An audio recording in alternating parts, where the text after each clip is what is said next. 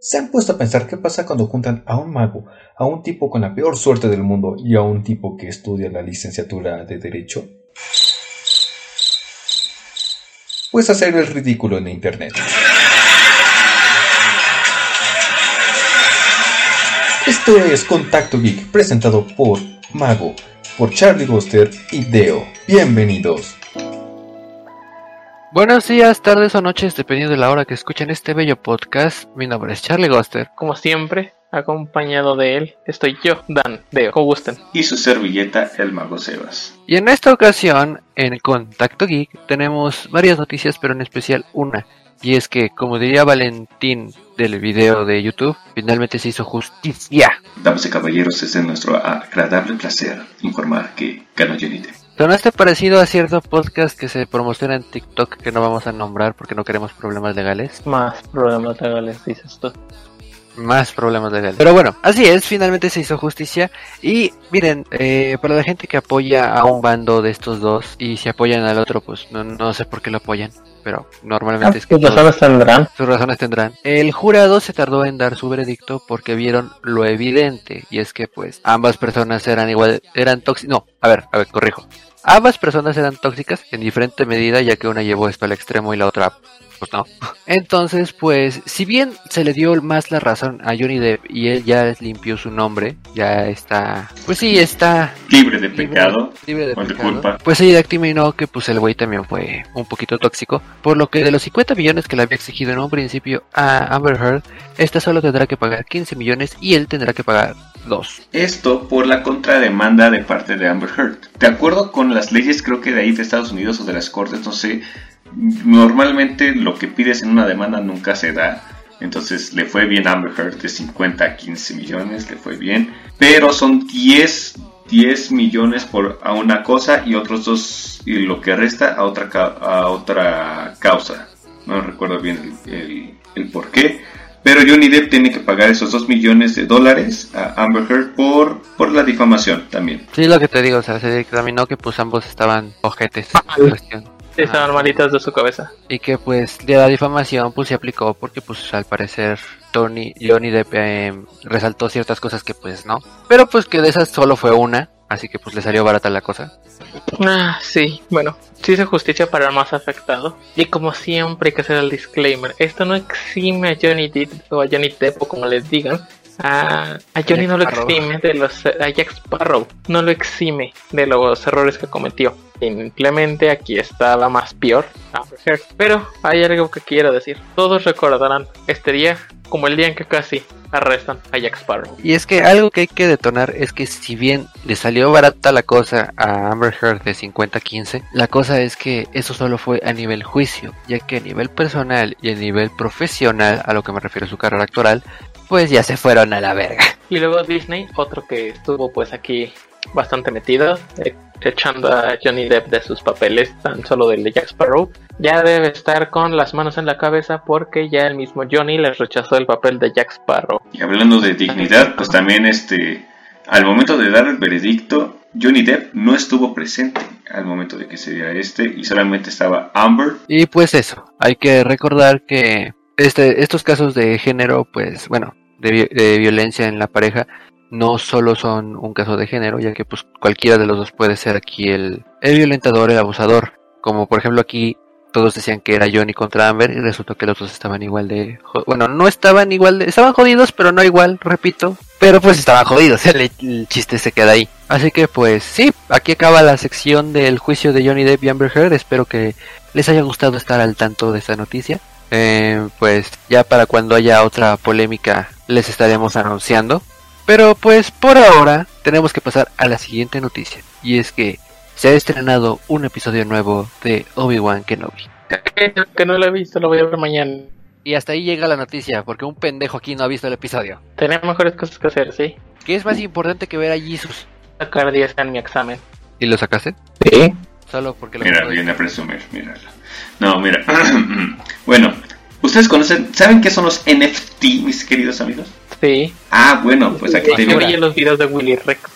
Basura, es lo que son. Basura. Bueno, aquí te tengo una noticia sobre los NFT. ¿Conocen a Seth Green? el actor que apareció en Scooby Doo 2, el de padre de familia que le hace del hijo, uno chaparrito, no. Cabrón. Ah, qué puto. Pues este comediante iba a hacer un stand-up, o sea, un show de comedia en donde se iba a burlar de los NFT, por lo cual sí compró un NFT, pero le hackearon todo su show, porque no puede lanzar el show centrado en ese NFT, porque le robaron el NFT. Entonces se quedó sin show por un puto NFT. ¿Ven hasta dónde hemos llegado por los putos NFT? ¿Ven hasta dónde hemos llegado? Era algo que se venía esperando, ¿no? O sea, algo tarde o temprano iba. Pero pues para la gente que les gusta el salseo, sí, la gente que le gusta el drama, porque pues aquí yo solo tengo un pero no es relacionado a lo que todos se quejan. Y es que ya se ha estrenado el primer avance de Pinocchio de Disney, el live action de la película animada, en donde tenemos a nuestro bonito Tom Hanks como Gepetto. Y pues se ve un poco de lo que se va a hacer la trama, y él como Pepe Grillo me da miedo, o sea, no se ve realista, pero tampoco se ve fantasioso, es una mezcla extraña. Sin embargo, la controversia, el pánico, el miedo, otra vez, se dio porque el hada azul, la cual le da vida a Pinocho, como le quieran decir, en primer lugar, pues cambió de tono, literal pasó de ser la típica hada blanquita, rubia y la, a ser una hada afroamericana. Y pues la gente se quedó con todo. Ajá. Y es que aquí yo tengo el detalle. No, el problema no es que el hada sea afroamericana. El problema aquí que yo veo son dos cosas. El vestido no queda. Yo siento que, o sea, no, yo no soy mamón en cuestión de ropa y la chingada, pero siento que el vestido no queda. Y segunda, precisamente el vestido no sé, el diseño que tiene por la parte de la cabeza no queda, el hecho de que sea pelón. Yo creo que otro color, o sea, yo creo que no afecta a la historia si le cambian el color del vestido. Y yo sí, claro, o sea, evidentemente, o sea, estos son para mí detallitos menores. Realmente la película tiene que valerse principalmente por el puto protagonista que es Pinocchio. El hada madrina no aparece más de 15 minutos en toda la película. Así que realmente el hecho de que le hayan cambiado el tono de piel, que le hayan cambiado el diseño y la chingada, no afecta en nada. Aquí no estamos en contra de esto. El problema aquí es que, pues, no sé, el vestido está feo. O sea, si Miciela, cámbiate, por favor. Y hablando de Miciela, es que es lo que te digo, o sea, puede que yo esté mal y el vestido realmente sea chingón y la verga, pero no sé, siento que no le queda. Que para cuando escuchen este podcast ya habrán pasado unos meses del Pride Month, así que enhorabuena, supongo, chicos. Los que estamos esperando a los Guardianes de la Galaxia, volumen 3, tenemos la novedad, el gusto de saber que Daniela Melchior va a participar en esta película. Y pues por ahí se rumoran ciertos personajes a los que puede interpretar, los cuales en este momento no recuerdo. Pero oye, muy bien, ¿no? Y si nos vamos a una galaxia más lejana, pues ya se confirma que se está escribiendo el guión para una 4ª temporada del Mandaloriano. Y obviamente la 3ª temporada se va a estrenar hasta febrero del 2023. Ya queremos ver las aventuras de Jinjarin y el buen Grogu. De hecho hay mucho material proveniente de Star Wars actualmente. Se va a estrenar la 2ª temporada de Bad Batch, la serie de Andor. Van a hacer algo de un escuadrón esqueleto. Al chile no sé cómo se vaya a desarrollar esa serie. Skeleton Crew. Van a hacer una serie... por lo que tengo entendido, o sea, que el chile puede que yo esté mal, una serie antológica de los pasados de ciertos protagonistas llamada Tales of Jedi, en donde aparece Ahsoka chiquita, un joven Qui-Gon Jinn, en demás cosas, así que pues eso también llama mucho la atención. Como dijo mi compañero aquí, la temporada nueva del Mandaloriano, que ya se confirmó una 4ª, y todavía no se estrena la 3ª, porque saben que va a ser un exitazo, ¿a poco no? Y obviamente no se olviden de la serie de Ahsoka, de la cual se filtró un poquito del tráiler que se mostró en el Star Wars Celebration, y hemos de decir que sí, niños, aguántense, lloren si quieren, pero Rebels sigue siendo canon. Pura gente tonta que dice que Rebels dejó de ser canon. Yo ya le dije que mis compañeros por separado que era lo que pensaba yo de si fuera canon o no. La cosa es que pues se resume en si mataban Rebels, mataban al Mandaloriano. Y no creo que alguien se atrevería a matar al Mandaloriano. Es que no, a ver, todo esto salió, no sé si fue chiste o no, por la muerte del Gran Inquisidor. Ese tipo se murió más de una vez en la serie. En Rebels se murió más de una vez. E incluso después de que lo vencen en Rebels, volvió a la vida en forma de fantasma por Darth Vader. Darth Vader le quemaron el cuerpo, es inmortal. A Darth Maul lo partieron por la mitad. Sí, mira, ese es el punto.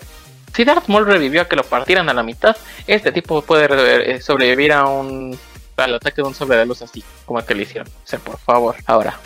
Hablando aquí es que la muerte en Star Wars es un chiste que le pega al quien menos quieres. Ok, sobrevive Darth Maul, pero no Qui-Gon. Ok, sobrevive el Gran Inquisidor, pero no Obi-Wan cuando esté viejito. Bueno, en teoría Obi-Wan lo partieran tal cual a la mitad, pero a la altura del hombro.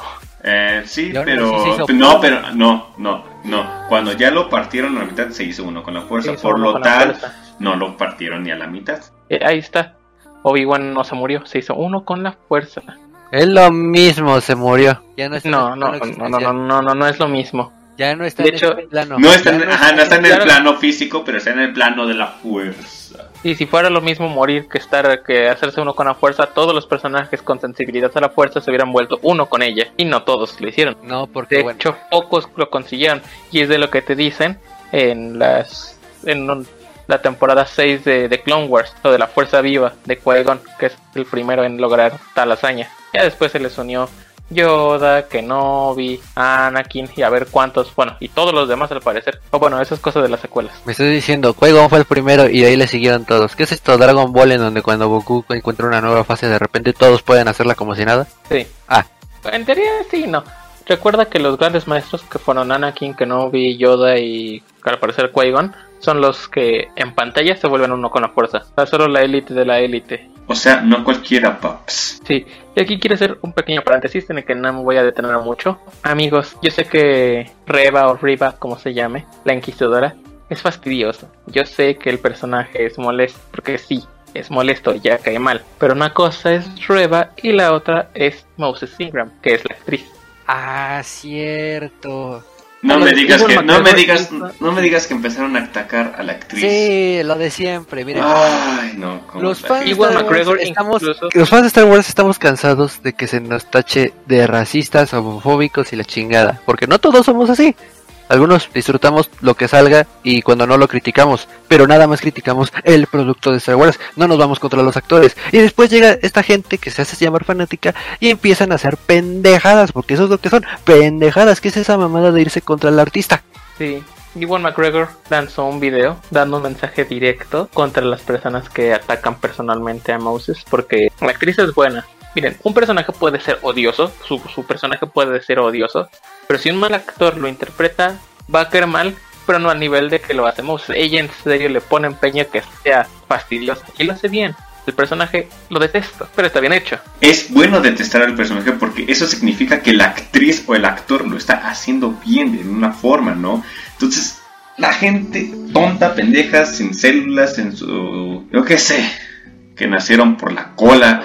yo que sé, que empiezan a atacar a los actores, la neta, ya ni siquiera puedo decirlo. Ajá, muy mal. Sí, mal. O sea, no. Mal. O sea, esto sí es una carta de seriedad. Dejen de hacer eso, güey. O sea, disfruten el programa y si no les gusta, pues critíquenlo y no lo vean. Porque no les voy a decir no lo vean y ya, porque pues al chile la crítica destructiva o constructiva ayuda. Pero una cosa es criticar el producto, que es Star Wars, y el personaje de Riva, y otra cosa es ya irse contra la actriz, que al chile ella no tuvo nada que ver. Literalmente solo es el papel que está interpretando.